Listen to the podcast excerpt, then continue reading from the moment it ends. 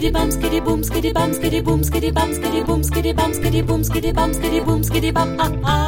temps change, nous nous retrouvons sur la place des grandes femmes, du côté des arts.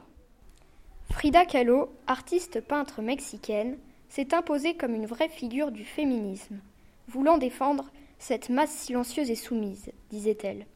Fixant de ses yeux profonds surmontés d'épais sourcils, de sa fine moustache noire, mélangeant sévérité et tendresse, son œuvre saisissante et peu commune, ainsi que sa bataille contre divers stéréotypes, ont fait d'elle la véritable légende mondiale qu'elle est aujourd'hui. La belle femme au corps déchiré et au cœur brisé, la fille de la révolution mexicaine, a fait trembler le monde depuis son pays.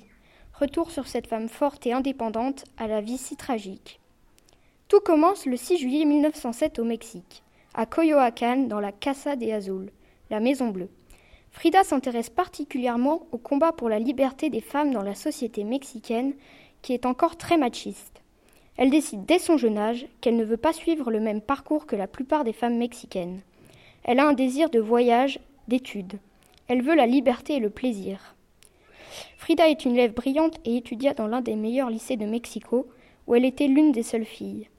Elle songea un moment faire médecine, mais son rêve se brisa en 1925, à l'âge de 18 ans, dès lors qu'un bus percuta un tramway, l'handicapant à vie. Elle commence donc à peindre et fait des autoportraits, montre toute sa souffrance, notamment dans le tableau La colonne brisée, en 1944, où elle se peint dans le désert avec sa colonne vertébrale fissurée, son corps fendu, un corps également hérissé de clous, le tout avec ses yeux qui coulent des larmes de douleur et de tristesse. C'est également après cet accident, en 1928, qui marque le début de son engagement politique. Elle entre dans le Parti communiste mexicain. Elle veut changer les choses, casser les codes et renverser les inégalités. Sentir dans ma propre douleur la douleur de tous ceux qui souffrent et puiser mon courage dans la nécessité de vivre pour me battre pour eux, disait-elle. À l'époque, l'homme était le dominant et la femme la ménagère. Ces stéréotypes dégradants pour la femme insupportent la fille de la Révolution. Même avec son fauteuil roulant, elle ne cesse de passer des messages et de militer pour ce qu'elle croit, malgré le sort qui s'acharne dans sa vie personnelle, puisqu'après deux fausses couches, elle comprend son impossibilité de faire un enfant avec son mari Diego Rivera, autre grand peintre. Elle tient également un journal intime à l'âge de 35 ans, qu'elle tint jusqu'à la fin de ses jours. Elle y notait ses sentiments et parlait du sujet fâcheux de l'indépendance des femmes. C'est la première fois qu'une femme peintre ose exprimer des sujets si intimes.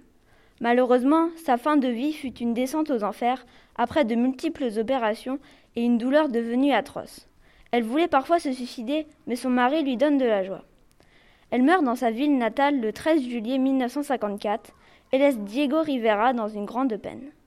On retiendra de cette femme son double combat, contre la douleur et ses autoportraits qui la soulagent beaucoup, mais surtout pour l'émancipation des femmes grâce à son arme favorite, la peinture, où elle peut sensibiliser, provoquer et s'exprimer librement.